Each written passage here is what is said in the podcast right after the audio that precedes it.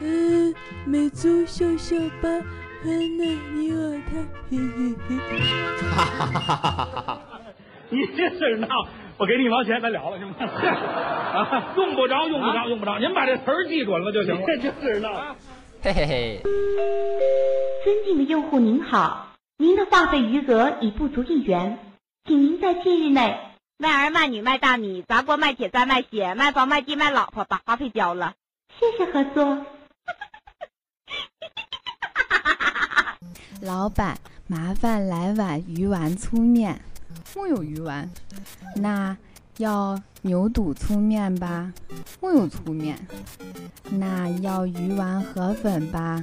木有鱼丸，啊，又卖完了。哈哈哈哈哈！要叫吧，叫叫吧，嘿嘿嘿。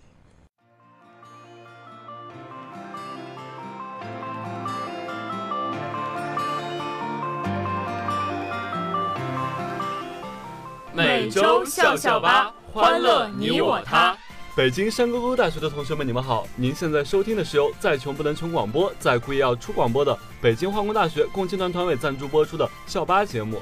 该节目由管你爱不爱听、专注搞笑三十年的北京化工大学六零九 online 广播台校巴节目组良心出品。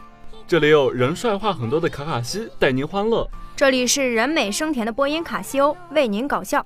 这里有人帅声更亮的播音卡萨丁为您抒怀。废话不多说，一起笑起来！立刻让我们走进第一个板块吧。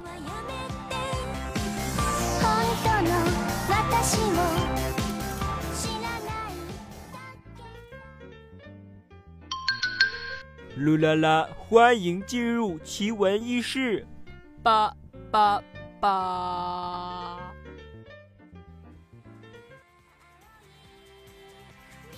买五十只蚕宝宝送来一百五十只，他半夜喂蚕喂到哭。宁宁网购了五十条蚕宝宝，他寻思万一夭折二十条，还能剩下三十条，足够自己完成养蚕的梦想了。不料卖家买五十送一百，一百五十只蚕宝宝分分钟吃完一盒桑叶，桑叶要洗干净，要擦干，不能带一点水。宁宁只得每天半夜起床喂蚕。这可真是演绎了现实版的作茧自缚啊！估计卖蚕的也是觉得养不起了，才会给他这么多。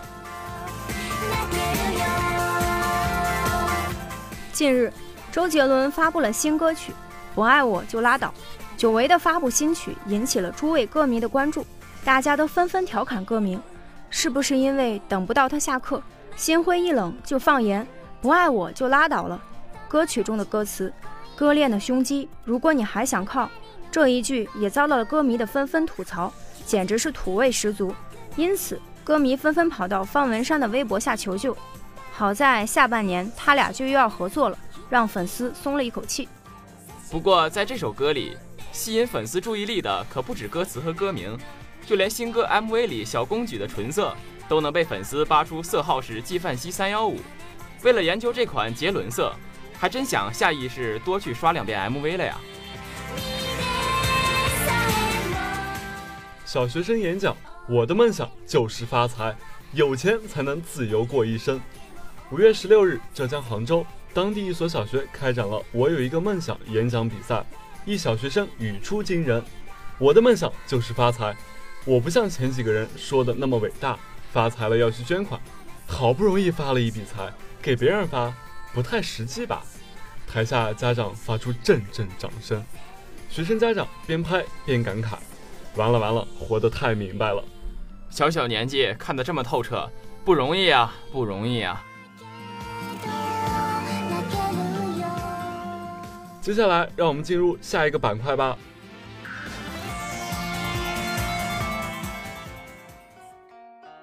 欢迎收听今天的笑话连篇。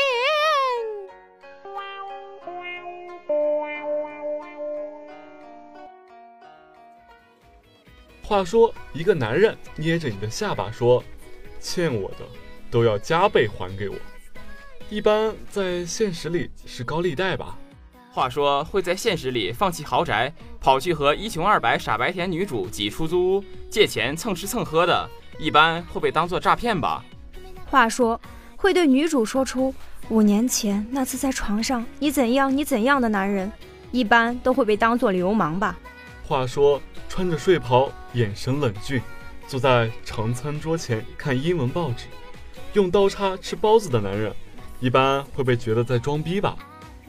话说，一个男人有一屋子衣服，每天去上班还带古董袖扣，还知道搭配领带和其他小细节，一般会被觉得娘炮吧？但是为什么到了小说里他们会被叫做霸道总裁？没错，这一期的主题是：如果霸道总裁发生在现实里，结局会是什么？比如，霸道总裁大手一挥，给女主买了个岛，那是不可能的。在现实世界里，公司的每一分钱都有账可循。总裁要给小宝贝儿花钱，投资人和合伙人联手起来弄死你差不多。这样，第二集霸道总裁就因为侵占公司资产被关进了看守所，这才是正常的剧情。搞不好女主也会成为共犯。这样一来，第三集的内容也有了。当然，最常见的剧情是什么呢？男主给小美女买车买房，被原配发现后，直接告个未经同意擅自处分婚后共同财产，然后把东西全部拿回去，小美女净身出户。霸道总裁中的一些神态描写也令人害怕，比如邪魅一笑。冷酷的笑，似笑非笑，戏谑的笑，诡谲的眼神，寒潭的眼睛，水银般的眼睛，这样可怕的五官表情，我从未在现实中见过，贫瘠的想象力也无法想象。还有最经典的那句“刀削般的面庞”，真是令人窒息啊！还有还有，为什么小说里的总裁们遇到女主之后就只谈恋爱了？公司不用管的吗？那种冷酷拽得一塌糊涂的男主，动不动就开除下属，用生命或人身安全威胁下属或别人，一天天你在找死吗？挂在嘴上的男主角真的能当好领导吗？现实世界中那种干啥啥不行，只有一腔热血的傻白甜女主，可能根本过不了试用期吧。记得刚上大学时跟室友第一次见面，我们聊理想。在我雄心壮志说了一通之后，我问他的理想是什么，他叹了一口气说：“唉，没啥理想，我认命了。”我说：“你不能这样认命啊！”结果他悠悠的来了一句：“我是富二代，这么好的命为啥不能认？”打扰了，打扰了。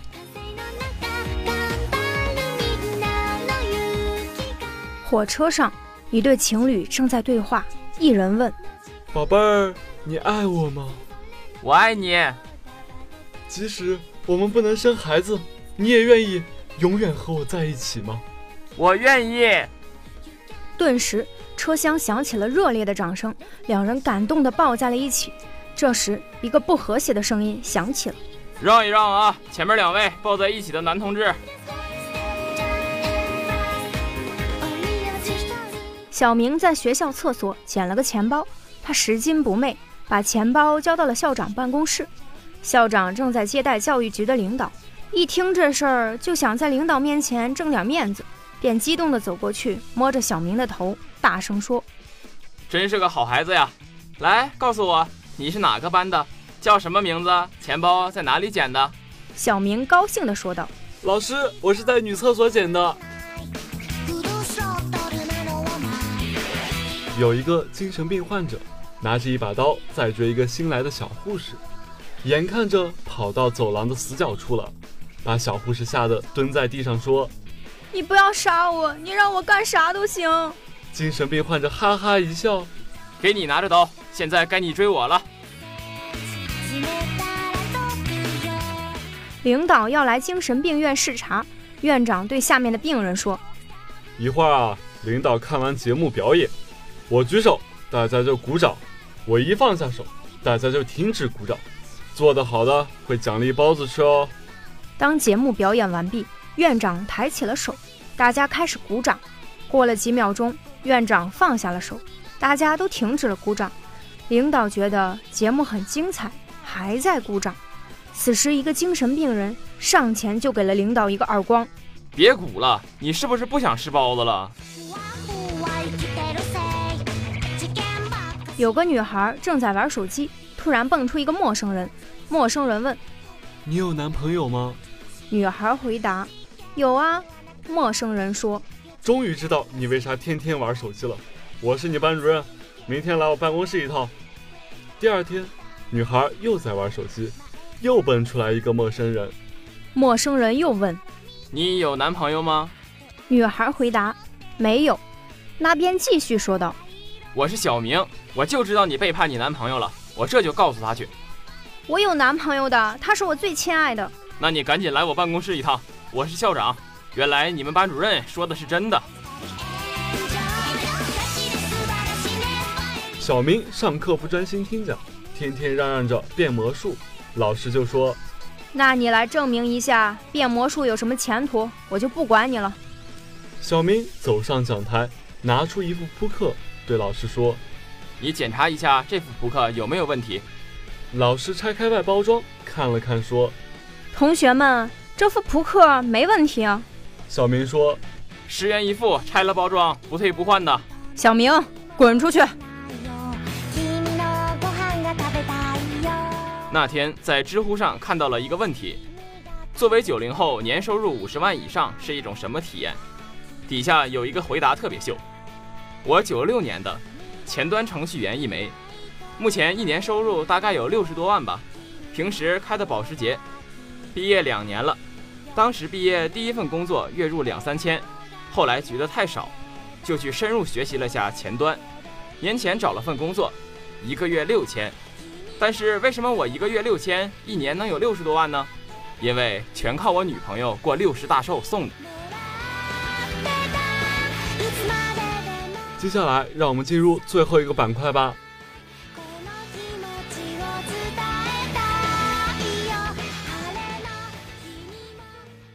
喂喂喂，别的小朋友都回家了，你怎么还不来陪我唠嗑啊？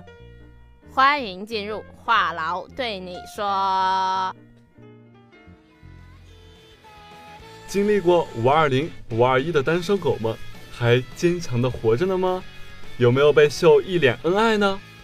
不过其实也不用担心，毕竟啊，明年的你可能还是被秀的那一个，习惯成自然，多几年就有经验了嘛。皮，确认过语气是真的皮。